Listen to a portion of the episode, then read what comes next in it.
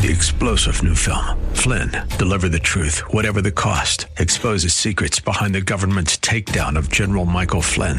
Flynn knew what the intel world had been up to. He ordered the first audit of the use of contractors. This set off alarm bells. He told the truth. He was the most dangerous person for Donald Trump to hire. They had to get rid of Flynn. Flynn, deliver the truth, whatever the cost. Available now. Watch it today. Go to salemnow.com. Salemnow.com. It's Arthur Aidala on AM 970. The answer.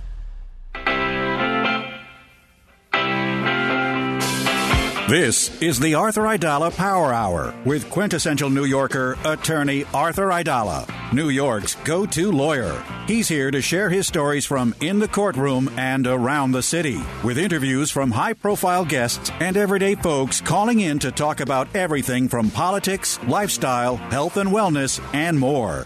And now, your host, making the case for the city he loves, attorney Arthur Aidala.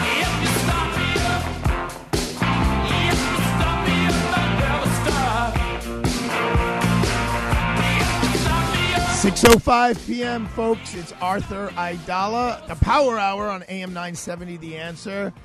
And as I look up at one of the television screens here in the broadcasting studio in Lower Manhattan, sadly you see the motorcade carrying the body of police officer Mora from the medical examiner's office down on 30th Street on the east side of the city. And it's an amazing motorcade going all the way up to Inwood to the uh, the funeral parlor. Uh, there was, you know, besides the typical motorcade, there was helicopters and actually uh, uh, ships, police boats in the water accompanying his body. I know they said that uh, he donated his heart, his pancreas, um, uh, I believe his kidneys. Uh, you know, God bless. A very sad story, and we'll be covering it obviously for the rest of the week. I know you heard earlier about the 11 month old child who was shot in the face and still, you know, she got shot in the cheek. She's still in the hospital, but it seems like she's on the road to recovery.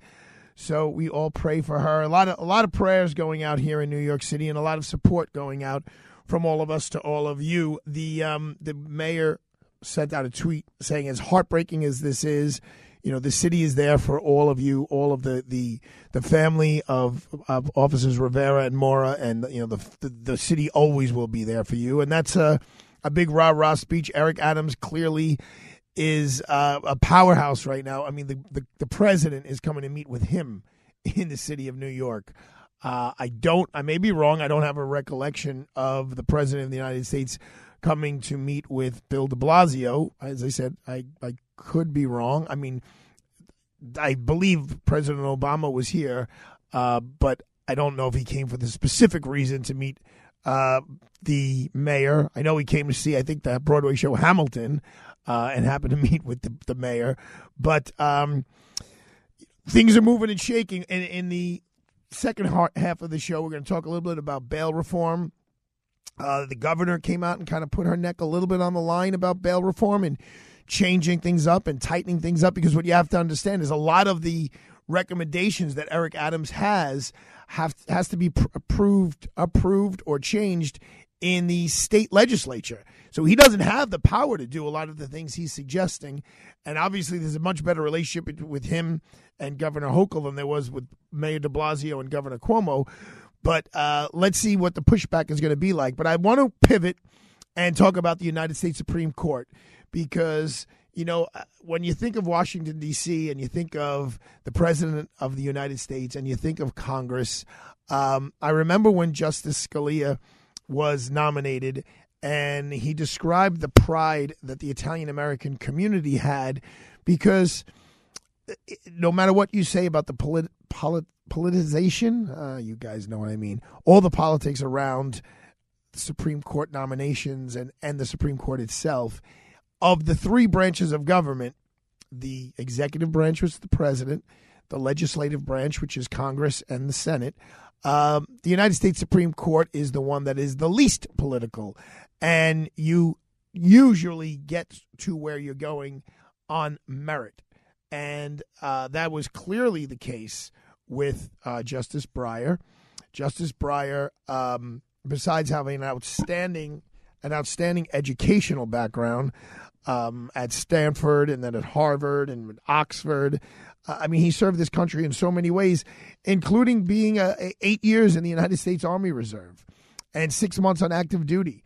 Um, he was, he reached the rank of corporal, was honorably discharged in the mid '60s.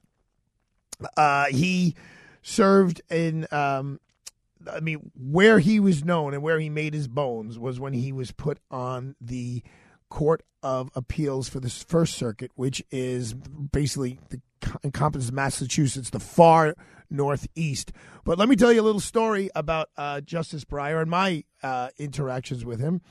In the summer of 1991, I studied abroad in Siena, Italy, for the summer for a uh, through law school through Tulane University, and uh, it was about less than 30 students from all over the country, and we had a, a, a party at the villa that we were we were all staying, and it was nothing uh, extravagant in terms of the villa itself, but um, I'm kind of, you know, arty arty loves to party.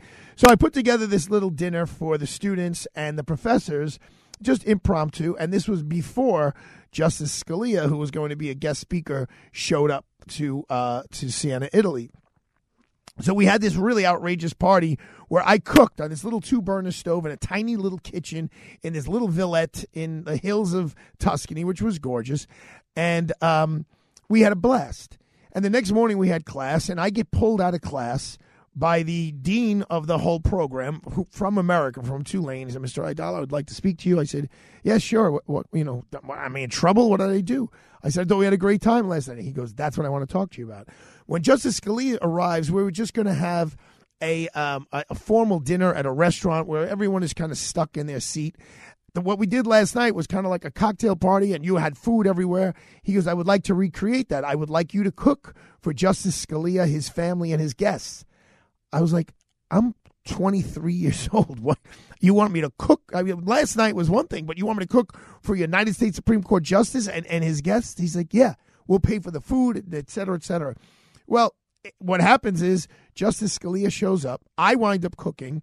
Justice Scalia shows up with his um, his wife Maureen and his two aunts, um, Eva and Lenora, and uh, everyone greets them with uh, you know they're all kind of dressed up in summer wear, and I'm the one who comes out and greets them wearing an apron covered in in, in tomato sauce and garlic and basil, uh, and Justice Scalia and I hit it off from the get go because I brought him right into the kitchen, gave him a hunk of bread, told him to dip it in the sauce and try it, and poured him a glass of red wine. And that was a friendship that lasted from the summer of 1991 uh, up until I, I saw him and spoke to him not long before he passed on. Well, guess who this guest was in the hills of Siena besides his wife and two aunts? At the time, Judge Stephen Breyer, who was the chief of the First Circuit Court of Appeals. And guys, I got to tell you the truth. That night, after I cooked for him, and and all of them, and just and I have right now. If you walk into my house and you go to my dresser, that I go and get dressed every morning, it's where my leave my watch and my phone and all of that stuff. There is a photograph from the summer of 1991 with Justice Scalia in it and his wife in it, but it's an impromptu photo. Nobody is posing, and there, leaning against the wall of the villa outside, is Justice now Justice Stephen Breyer.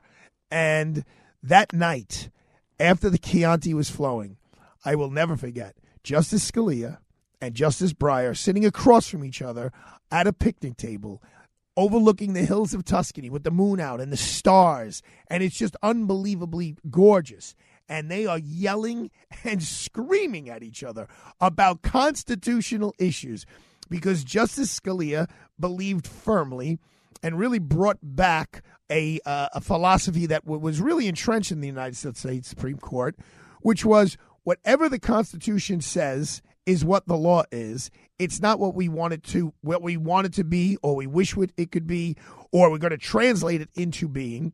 And Justice Breyer said, well, yeah, Justice Scalia, I agree with you to a degree, but we also have to look at the effect that it has on our population, the effect that the law has on our community, and how our population and community has changed over the years. And we have to change and kind of bend with that and interpret the law that way. And Scalia now, it's like a, a tennis match is coming back and saying, no, Judge Breyer, it's the Congress's role to do that. The Congress is elected by the people. Congress is the one in the bars on the corner interacting with the population and knows what they want and what affects them. They're the ones who are supposed to do that, not nine judges who sit in isolation on the United States Supreme Court.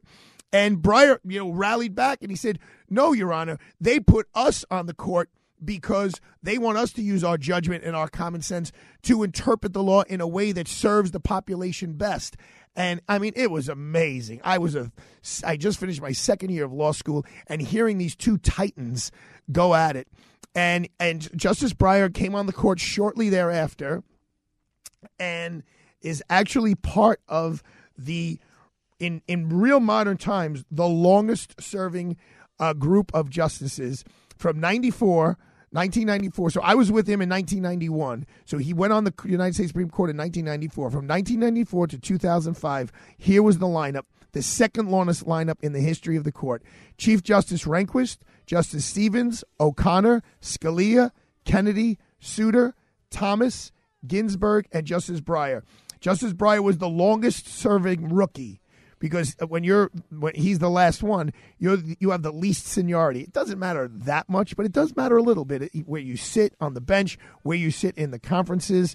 Uh, the only longer serving court was in the 18 in the early 1800s, the Marshall Court.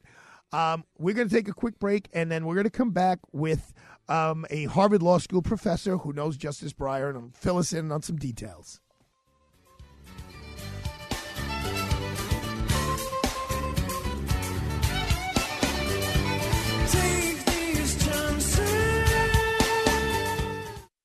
So, anyone who knows me well knows that uh, the people in my law firm are like my family. And some of the partners who have really become like my brothers, um, one of them, his name is Imran, Imran Ansari. Now, those of you who listen to AM 970 know that he fills in, uh, or he now is the co host with Kevin McCullough on Thursday night's Legal Night. And um, Connors and Sullivan has a law firm that specializes in wills, trusts, estates, healthcare proxies, power of attorney, et cetera, et cetera. So why do I bring up Imran? Well, because last night, as Imran was leaving a social event with my other partner, Michael Jaccarino, they're going to go get an Uber, and they the Uber is across the street. And as we all are, now we all walk around with our head down. So Imran's head is down, looking at the phone, looking for the Uber, looking down, looking up. It looks like traffic is clear. Mike Jaccarino says, "Okay, come on, cross the street." And this, and, and as Imran starts, because he didn't leave when Mike told him to leave, this car comes whizzing by at 40 miles an hour, 50 miles an hour on a city street, and came so close to hitting Imran, and and would have maimed him if not killed him. That's the God honest truth. They were both so shaken up by what happened, et cetera, et cetera.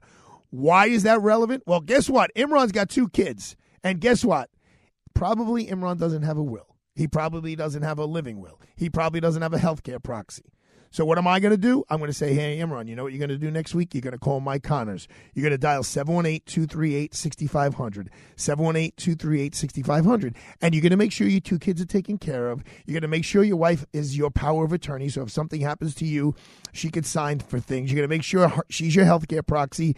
And she also uh, is knows that you have a living will. And if you're a vegetable on a machine. You do not want to be kept there. So don't hesitate. Don't make the mistake that Imran may have made. Dial 718 238 6500 because the only time you mess up is when you don't plan ahead.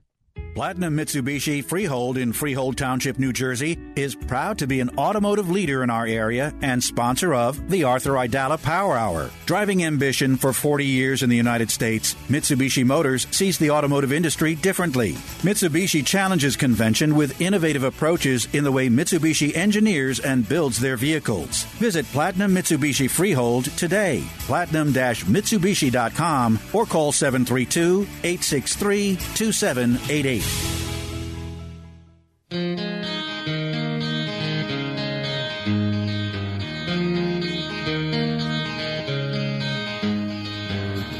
Could you whisper in my ear the things you wanna feel? I'll give you anything to feel it coming. To Do you wake up on your own? I wonder where you are. Live with all your faults.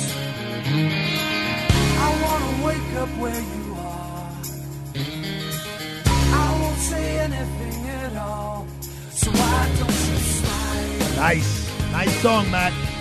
You're, you're, you're really kicking some butt behind the mic, and you know a lot of people are asking me what the names of uh, all our tunes are. And uh, if if you go on the podcast every night, Matthew takes his time and he puts all the songs, all the titles. My brother-in-law Lawrence said, you know, you play some of these songs and I know them, but I forget them from the '80s. So now all you have to do is go check out the uh, podcast, and you'll you'll hear all the songs. Let me tell you why Justice Breyer's departure is meaningful. Besides honoring his legacy, um, which is you know from 1994 till today, and he's staying on the court. It's not like he's leaving today. Um, here's just a couple of cases, just three, right, that are that are coming up. Some of them, I believe, I think maybe all of the the arguments have been heard. So he's going to stick around long enough to uh, rule on them because he doesn't want to, uh, you know, just let them slide.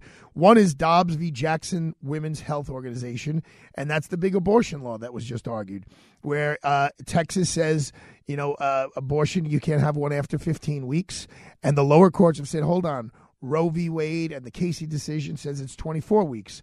So they ruled that that that uh, two courts now have ruled that that law is unconstitutional based on Roe and based on Casey. But now the court is going to hear that again. Is going to basically, when I say hear that again, visit those topics again. And we're going to get that decision usually around June 26th, 27th, 28th. Another case, New York State Rifle and Pistol Association versus Bruen. Justice Scalia's biggest decision that in the latter part of his tenure was the Heller decision, which had to do with the Second Amendment, having to carry a gun. And this is a New York case. And you have to go to the police department and you have to prove to them that you have a special need for self protection that is distinguishable from the general community or of persons engaged in the same profession. So, more likely than not, I would not be entitled to get a gun because most lawyers don't need to walk around with a gun.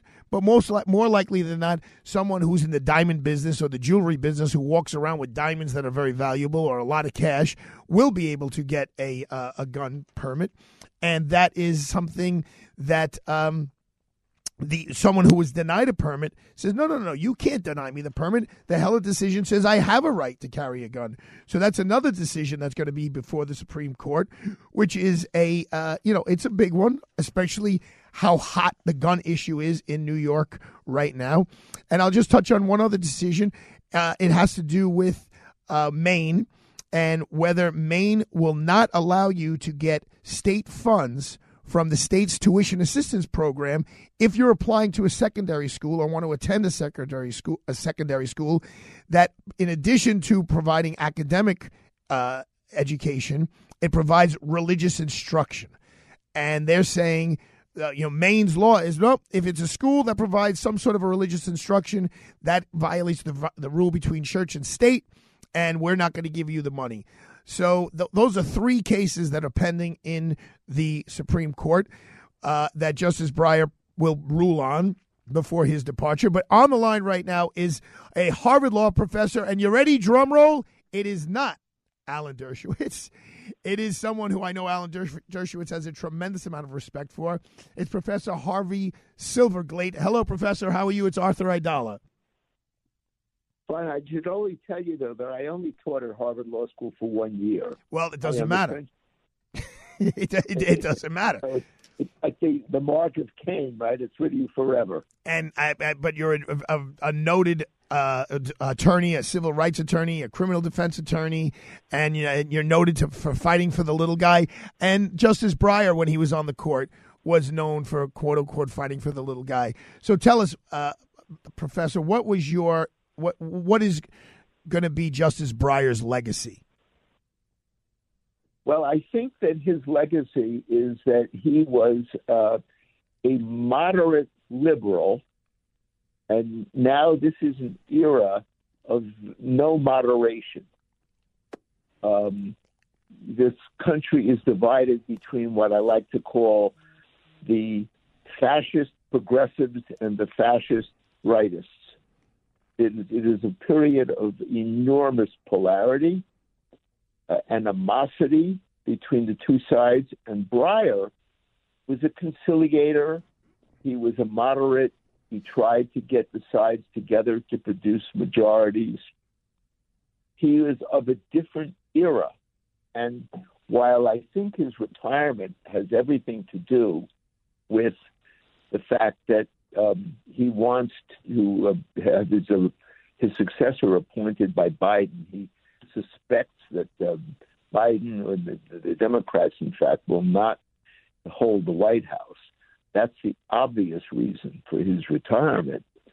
Um, but I think that no matter what, no matter whether his replacement is um, appointed by a Republican or a Democrat, that replacement will not be a moderate like Justice Breyer. It will be either somebody of the far right or somebody of the far left. Well, you know, Professor Silverglate, I, I saw that they some group I forget who it was. Um, I knew who it was. It just escaped me. They hired um, a vehicle, a van that was driving around the Supreme Court saying "Retire Breyer, Breyer, Justice Breyer, you have to retire." Uh, you know that just rubbed me the wrong way uh, in, in on a lot of levels. And in fact, I believe uh, he was interviewed, Justice Breyer, about the, seeing those signs and what effect it had on a United States Supreme Court justice. Could you just educate the listener a little bit? Does does a sitting president typically interact with ladies and gentlemen on the United States Supreme Court? No. They're very careful not to have such interactions. In fact, the justices of the Supreme Court don't interact with members of Congress either and their their speaking engagements have to be very limited because they can't be partisan. Um, uh, they they live lives in, uh, for lack of a better word, cocoons. Right, and that was basically Justice Scalia's philosophy on why they should not be setting legal, uh, not legal precedent, but social precedent because he said he agreed with you. We we are so isolated, but you know, and it's funny how you're talking about him being a moderate liberal.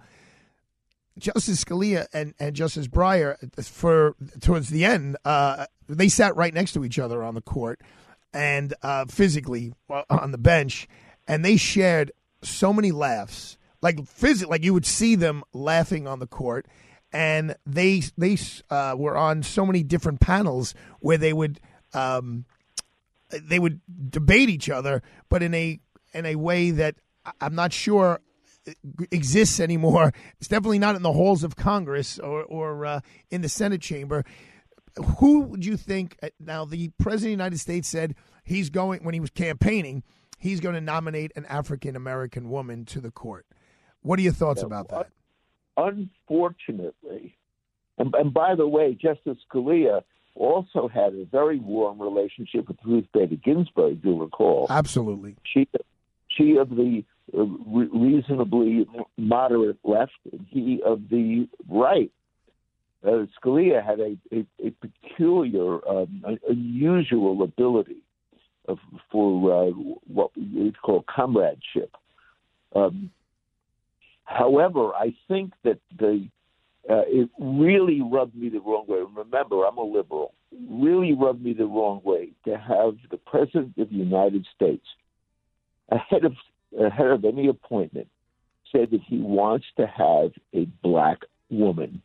First of all, it's really insulting because whoever gets that nomination is going. It's, the, the the impression that the world is going to have is that she got that appointment because of her race and her gender. And it's it, this is the whole problem with affirmative action. Oh, well, Harvey, let me let me tell you something. We got 20 seconds before we got to go, but I just want to thank you. I I couldn't agree more with the last thing you said. I could not agree more, and I I'm glad you had the courage to say it because nowadays people are so afraid to say things. But I agree with you that it is insulting. I hope you'll come back on the show again because you're a wealth of knowledge. Uh, I appreciate you coming on, and we'll be listening to, to, to talking to you soon, Harvey. Thank you so much. Righto.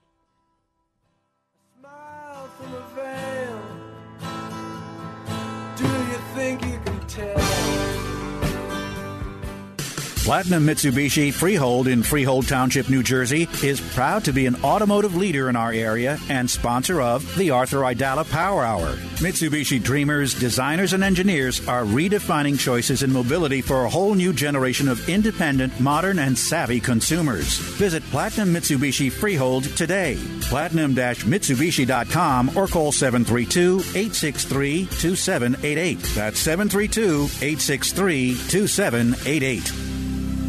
I'm Lou Dobbs. The Fed signals interest rate hike ahead in March. A big change coming at the U.S. Supreme Court. And Wall Street ends the day mixed. Those stories next. Here's some great news. If you missed the deadline to sign up for health insurance, or if, like a lot of people, you just have a plan you're not happy with, you still have a choice. It's called Medi-Share. It's a Christian healthcare sharing program. There are more than 400,000 members now, and they love it. In fact, Medi-Share has double the customer satisfaction rate compared to that of health insurance. And Medi-Share really is the gold standard when it comes to healthcare sharing. It's been around more than 25 years. Members have shared more than $4 billion of each other's medical bills. Plus, Medi-Share is for you. It has saved its members billions by advocating on their behalf. Best of all, the typical savings for a family is around $6,000 a year. So if you think you're stuck with a high cost health plan that doesn't have much to offer, think again. Medi-Share has a 98% customer satisfaction rating and you are invited to be part of it. Call now. 877-64-BIBLE. That's 877-64-BIBLE. 877-64-BIBLE. In Washington, the Federal Reserve has signaled it will hike interest rates in mid March. Meanwhile, however, the Fed holding short term interest rates steady in an attempt to temper the Biden inflation rate. Chairman Jerome Powell calls a rate hike in March an appropriate step. Earlier today, news broke that Supreme Court Associate Justice Stephen Breyer will retire at the end of the current term, giving President Joe Biden his first vacancy to fill on the High Court. Biden is on record as saying, and the White House today confirmed, that he will nominate a black female as his choice to replace Breyer, once again placing politics and diversity ahead of accomplishment and exceptionalism. On Wall Street, stocks closing mixed today. The Dow Jones Industrials down 129 points. Please join me three times each weekday for my updates right here on this station. This is the Lou Dobbs Financial Report. News, opinion, passion. This is AM 970. The answer. We have clear skies. We sit at 25 degrees. What's going on? We have the answer. Well, Governor Hochul and Mayor Eric Adams appear to be at odds on bail reform. Hochul was asked if judges should have more say on setting bail for repeat offenders and those with guns. And I'm looking for the data that shows me that bail reform is the reason that somehow crime is going up Adams and others think judges need to have more say in setting bail for certain offenses. Governor Hochul says she stands behind the fundamental premise on why bail reform is needed. Firefighters are on the scene of a four-alarm fire in Passaic, New Jersey. It tore through an apartment building on Main Street and Harrison Street around 3:30 this afternoon. Authorities are trying to prevent it from spreading to two similar structures on both sides. At least one man was hurt. It's unclear at this moment what started the blaze. And forecasters are watching a winter nor'easter that could be heading our way. Lisa G has more. It's bringing with it strong winds and heavy snow that's expected Friday night into Saturday. Forecasters say the big question is the track of the storm. If it maintains its current path, eastern Long Island will get hit hardest. However, if it moves closer to the coast, the heaviest snow is expected for the five boroughs with the possibility of 8 to 12 inches. Lisa G, NBC News Radio, New York. Thank you, Lisa. Taking a look at the traffic, 15 to 20 minutes outbound the Holland Tunnel. Citybound, we're doing okay. 15 out at the Lincoln. Again, not bad on the citybound side. If you're trying to get to the outbound GW Bridge this evening, northbound West Side Highway, that's going to be a slow ride as you travel north of 79th Street up to the GWB. FDR northbound slows from the 30s to the 50s, then slow on the Harlem River Drive from the 150s to the GW Bridge. Southbound slows 90s to the 70s. Clear, cold tonight, low 16. Sunshine tomorrow, high 32. Cloudy with snow likely on Friday, especially in the evening, high 36. And like Lisa said, depending on the track, we'll see who gets what. And now you know what's going on. I am Mike Barker, AM 970, The Answer. We're back to the Arthur Aidala Power Hour with New York City's preeminent trial attorney and quintessential New Yorker, attorney Arthur Aidala. So my sister Lori and brother-in-law Carl, I was with them this weekend, and uh, my sister very affectionately calls me Jerk, and she says, "Jerk, we've been listening to the show every day, and guess what? Our minivan is shot, and it's time to upgrade. We need you to call uh, the Esposito folks at Platinum Mitsubishi." We want to look around and see if we're going to get a new minivan, or if we want to buy one of, or re- lease or buy one of the new Mitsubishi trucks. So I said, look, I, you should know it by now. If you listen to every show, it's platinum-mitsubishi.com or call 732-863-2788. And I don't think my sister needs to introduce herself. She just has to say, hi, it's, it's Lori, Arthur's sister, and everything will be fine. I was so pleased with the last guest um, talking about what how it uh, kind of reduces your qualifications when you're so out front saying, I want to nominate this person. Justice Scalia was the last nominee, I believe, uh, and I, will check that out, to be nominated unanimously, 98 to nothing. Now, why is that? Because Ronald Reagan, President Ronald Reagan, was smart enough to say, you know what? All of these years, we've never had an Italian American on the court. He definitely wanted to nominate an Italian American, but he didn't go out and say it he didn't say, "Well, I'm a, I I limited it down to uh, the Italian American population as to who's going to be on the court." By the way, it was a very small population of Italian American ju- judges back in 1986 uh, compared to today. So I I, I agree with uh, Mr. Silverglate that says, you know, it's insulting. Now, just so you know, folks, there are other uh, accounts out there saying that oh he's going to nominate Kamala Harris, the vice president, to be on the court. That's not happening for a lot of reasons. But I'll tell you one: I don't think she could, should be. She would be confirmed by her own party because she does not have the qualifications. She just doesn't. She never clerked for a United States Supreme Court justice the way almost all of them have. She's never been on a, a, an appeals court, which I believe everyone on the court now, except Justice Kagan, uh, had done. I mean, this is serious work. This isn't something you wing. No disrespect to Congress or the Senate, and to be quite frankly, even to the, the President of the United States. That's it's a very different skill set reading the case law, hearing the arguments, identifying the issues, breaking it down, and coming up with a cogent decision that d- you don't get laughed out of, of the courthouse. Don't forget, uh, George W. Bush nominated Harriet Miers, his counsel, to be on the court. She didn't have any of that type of experience. And guess what? She had to withdraw her nomination because once she started meeting with the senators and being asked very fundamental questions, she just wasn't up for the task. It's not her fault be like nominating me to go play football, you know, in the NFL.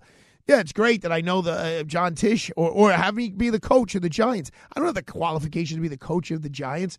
So uh, the vice president does not have the qualifications to be on the United States Supreme Court, not by today's standards with Chief, Chief Justice Roberts and Clarence Thomas and, and, and Justice Alito, who served on the Third Circuit for years and years, and Justice Sotomayor. They were all uh, um, judges before that, and and Justice um, Kagan, who was the dean of the law school of Harvard, she was also the Solicitor General, which is the lawyer who argues who argues in front of the um, in front of the court on a regular basis. She knows she knows constitutional law inside and out. So we shall see who is nominated. I mean, someone brought up the name today, Letitia James, the New York State Attorney General you know, she falls in the same category as the vice president of the United States. You need to have serious federal constitutional experience to sit on that court. And uh, Attorney General James just doesn't have that type of experience. Speaking of Attorney General James and New York State politics and the bail reform laws, today uh, we're going to listen for one minute to hear what the governor had to say about bail reform address what so many people have called on you to do? Will you address the level of dangerousness and give judges more discretion? Even Eric Adams has called on lawmakers to do this. He has asked for us to have this conversation, and he's a former senator, and he certainly knows the process that's involved in making changes. Changes were made. And I will absolutely stand behind the fundamental promise on why we needed bail reform in the first place and I will describe the situation that others who are trying to politicize this and the other party uh, don't seem to acknowledge why there was a need for change. You had two individuals accused of identical crimes, offenses, even stealing a backpack. And one person goes to Rikers for three years because they couldn't post bail. Another person whose parents have money or they're living in the suburbs and uh, can, they can head back after posting bail to their jobs, to school, and a different life. That is what bail reform set out to do. And so I stand behind that fundamental premise. Okay, so let's just say what she said is 100% accurate. And someone stole a backpack and bail was set and th- that person wasn't able to make bail. I find it hard to believe that that person sat in jail for three years for stealing a backpack. Because you know why, folks? Stealing a backpack, unless it's worth a lot, a lot, a lot of money, like this cash inside, is a misdemeanor. The most you could do in jail for a misdemeanor is one year, which really equates to eight months. And there is no way I'm going to believe that a public defender uh, did not have the ability to stand in front of a judge and say, okay, judge, uh, he, he or she didn't make bail, but it's eight months now, and now the case needs to be dismissed because he or she cannot or or uh, accept a guilty plea because they can't serve more than a, a, year in jail, which is eight months. So that does not make sense to me. And I just want to, you know, let you guys know there is nowhere else on the radio dial that you could hear someone talking about these issues who lives them. I did a a, a bail hearing. I did two last week in state court so I know a little bit about what I'm spe- of what I speak. Um, the bottom line is those bail reform laws. I'm not saying there was not necessity for some bail reform, but boy, was it not thought through? Was it not worked through? I don't know of any criminal defense uh, entity that was consulted. I don't know how many of the district attorney's office in all 61 counties or 62 counties of the state of New York were consulted. But you can't have people who aren't in 100 Center Street, which is where you get arraigned in Manhattan cases, or 125-01 Queens Boulevard, where the Queens Courthouse is, or 120 Skidmore. You get the, the idea. People are making decisions who aren't involved in what goes on in the courtroom inside and out. Should judges be given more discretion? To some degree.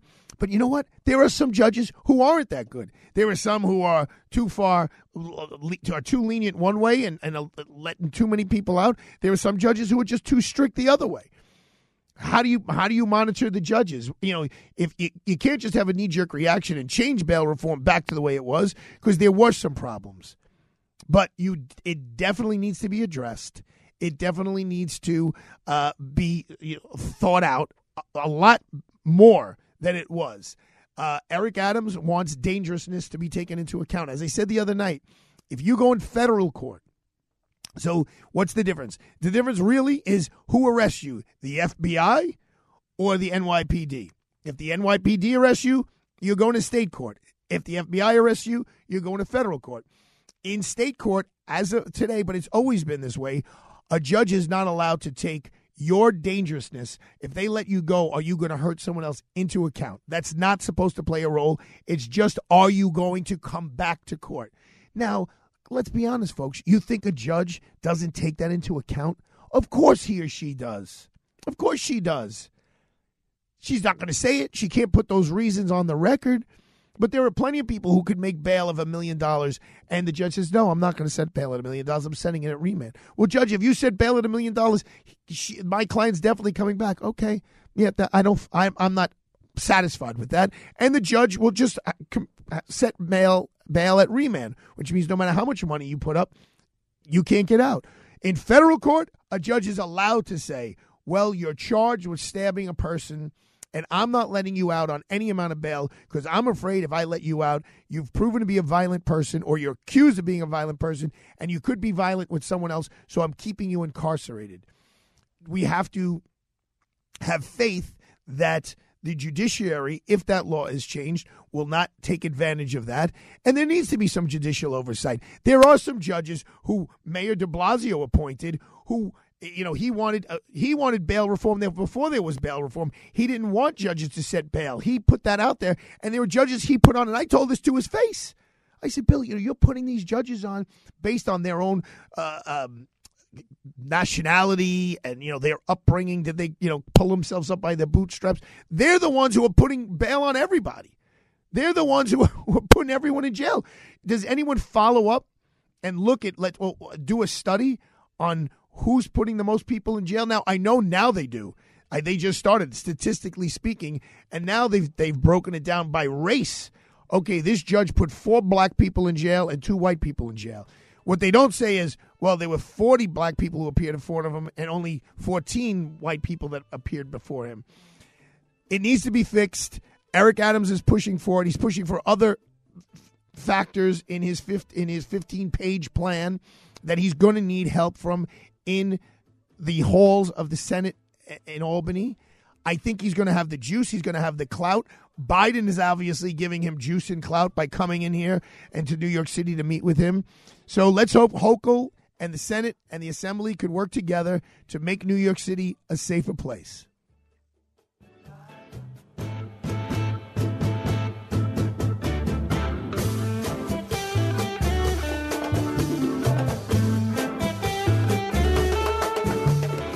Platinum Mitsubishi Freehold in Freehold Township, New Jersey is proud to be an automotive leader in our area and sponsor of the Arthur Aidala Power Hour. Driving ambition for 40 years in the United States, Mitsubishi Motors sees the automotive industry differently. Mitsubishi challenges convention with innovative approaches in the way Mitsubishi engineers and builds their vehicles. Visit Platinum Mitsubishi Freehold today, platinum-mitsubishi.com or call 732 863 2788.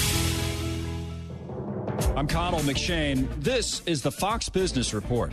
Stocks ended mixed after the Federal Reserve signaled rate hikes are on the way and other monetary policies eventually will tighten. The Dow falling 130 points, the Nasdaq up 3, S&P 500 down 7. And Tesla stock is falling in the extended session after the electric vehicle maker reported quarterly profit in sales well above Wall Street estimates but said its factories have been running below capacity for several months due to supply chain snags limiting its production. And Intel shares are down in late day trading. The semiconductor company reported better than expected fourth quarter earnings, but provided a mixed outlook for the first quarter. In addition, Intel announced a 5% dividend increase. Levi Strauss, known for jeans and other denim wares, reported higher profit in the fourth quarter as investments in advertising and promotional activity, as well as its digital efforts, help boost sales. That's your Fox Business Report. I'm Hillary Barsky, invested in you.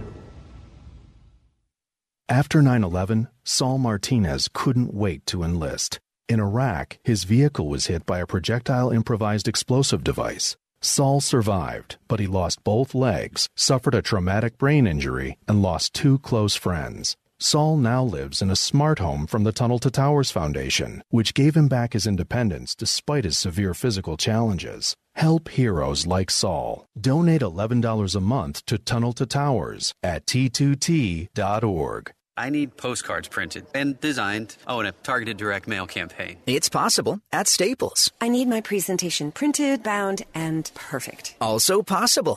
Your local Staples store can help your business navigate the future of work with custom printed sales and marketing materials. Now get 25% off custom printed labels, postcards, flyers, brochures, and more when you spend $60 or more. Explore what's new at Staples, the working and learning store. Ends 129 in store only. See staples.com slash print for details.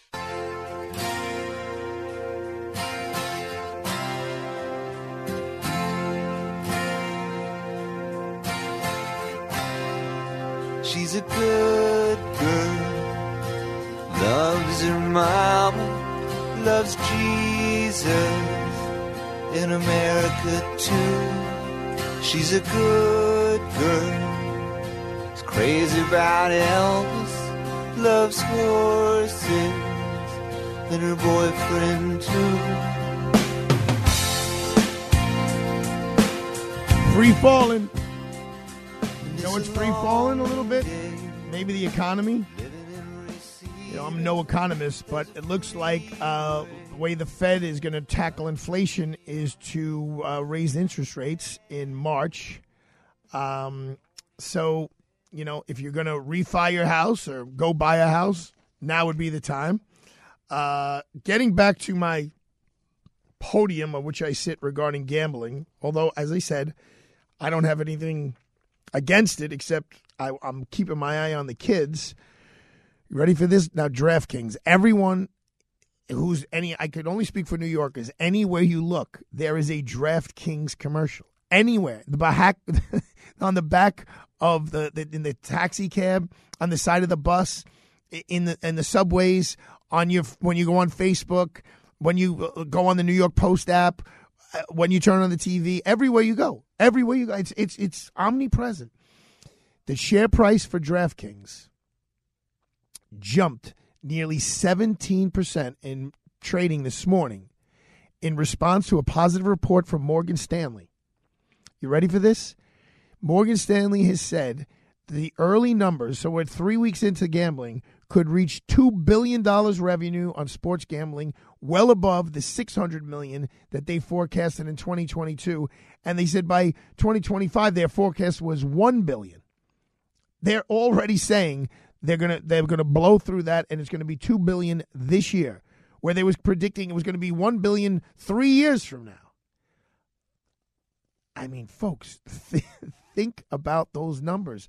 I mean, honestly, it's great for those of us who um, are going to get, I guess, you know, some of the benefits regarding the tax revenue that is, that's going to come in.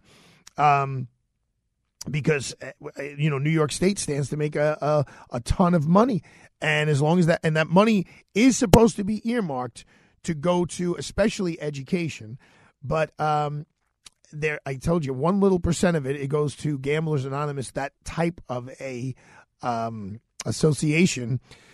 But you know we um, we got to keep a close eye on this. That's that's all I'm saying. I told you again over the weekend. This 12 year old kid comes over to me and telling me it means nothing to him which team lose wins or loses because they didn't cover the spread. That really freaked me out. Um, speaking of not covering the spread, what's going on with the Brooklyn Nets? I mean, they were so favored. They started off so powerful. They they were winning, winning, winning. Then they got caught a bunch of injuries, and then uh, their main one of their three. So there's three main players, right? Kevin Durant, James Harden, and Kylie Irving, right? Kyrie Irving.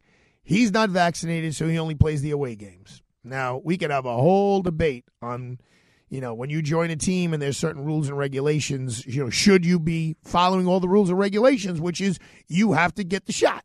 In the New York Yankees, you can't have a beard.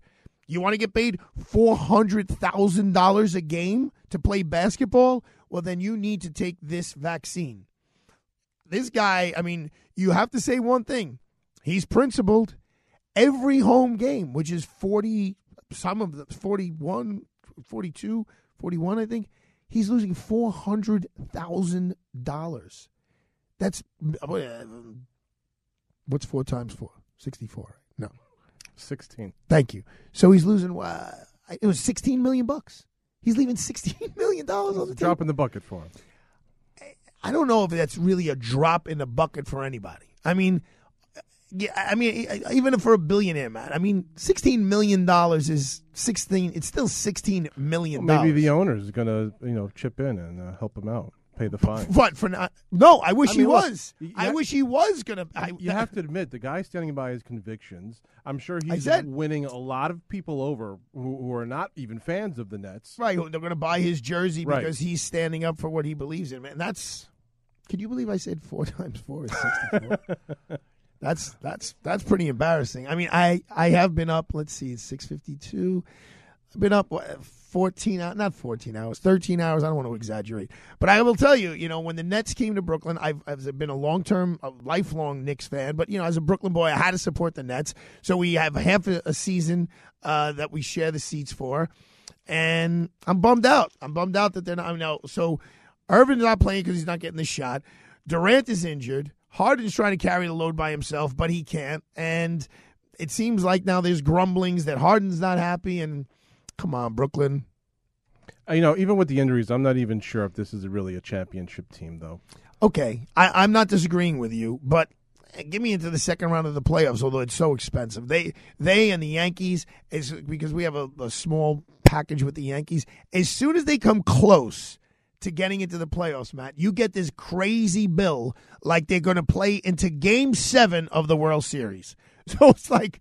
It's for like 20 more games. And of course, the prices are a lot higher, and you got to pay it right then and there. And of course, they'll say, well, you know, if you if we they don't go that far, we'll credit it towards next year's tickets. Or if you're not going to get next, next year's tickets, God forbid, you know they make it harder not to renew. Right. Then they'll give you some sort of a refund. But um, I don't know. I would love to see the Nets do so. As a Jets, Knicks, Mets fan, you know, That's I know, I know what it's like to have hope, and then it just Yeah. snatched away from you. I told you the Net, the Knicks are the second most valuable team. They said after the after the uh, the Dallas Cowboys. Yeah, un- unreal. I, yeah, I I- that that I really don't I don't really don't get. Um, I do want to just let you guys know that I'm I'm not dreaming. There is a uh, regarding Justice Breyer. There is an organization called Demand Justice, um, and they did have a, a van that drove around Washington D.C. specifically around the Supreme Court, allegedly, uh, presumably, so that Justice Breyer would see this. And the billboard said, "Ready for this? Breyer retire. It's time for a black woman." Supreme Court. It's time for a black woman Supreme Court justice. There's no time to waste. I mean, that's disrespectful to him, and that's disrespectful uh, to Justice Breyer, and it's disrespectful for whomever is the, the nominee is going to be. Um, so, and I can tell you, I mean, I know for a fact that Justice Breyer did not like that. A little inside baseball when Ruth Bader Ginsburg was on the bench and um, Obama, President Obama, was coming towards the end of uh, his tenure. He did have a meeting with her. Uh, I believe she came to the White House, but there was in no way, shape, or form did he talk about how when she was going to leave the the bench. That never even came up. Obviously, he's a very intelligent man, knows how to play the game of politics. He was giving her the opening, giving her the opportunity to say, "Well, you know, Mr. President, I, nobody knows who's going to win the next election, and uh, maybe it's time for me to step down." And especially, you know, she was she was sick. She had pancreatic cancer. I mean, she was a, an amazing woman in a lot of respects. Most people, when they get pancreatic cancer, don't keep going and going and going like the Energizer Bunny, and she did. Not only on the court, but she was working out, literally going to the gym. She was giving speeches all over the place.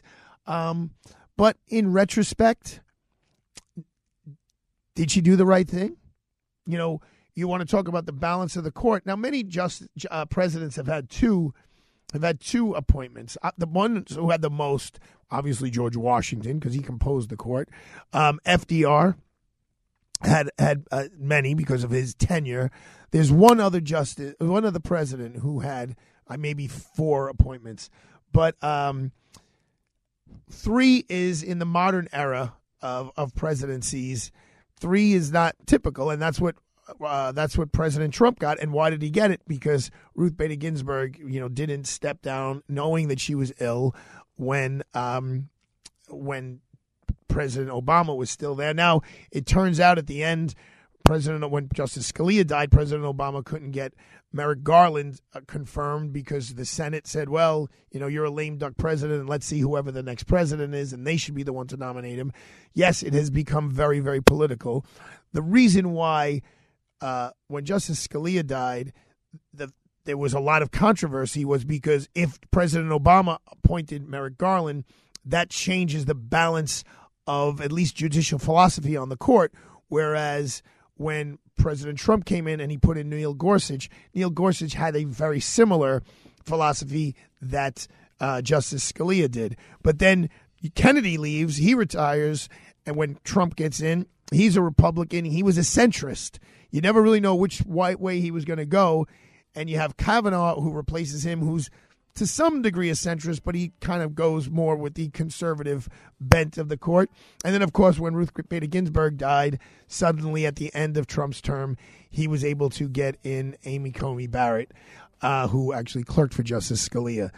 And she's definitely on the leaning leaning towards the right. I hate to say right and left because they're they're all so intelligent. And Justice Scalia had plenty of decisions that favored what people say in the left, meaning burning the flag. You could do that uh, a lot of criminal decisions, et cetera, et cetera. We shall see who replaces Justice Breyer, but he was a great justice who will go down in history as a great justice. Happy Wednesday night. Enjoy dinner. We'll see you tomorrow.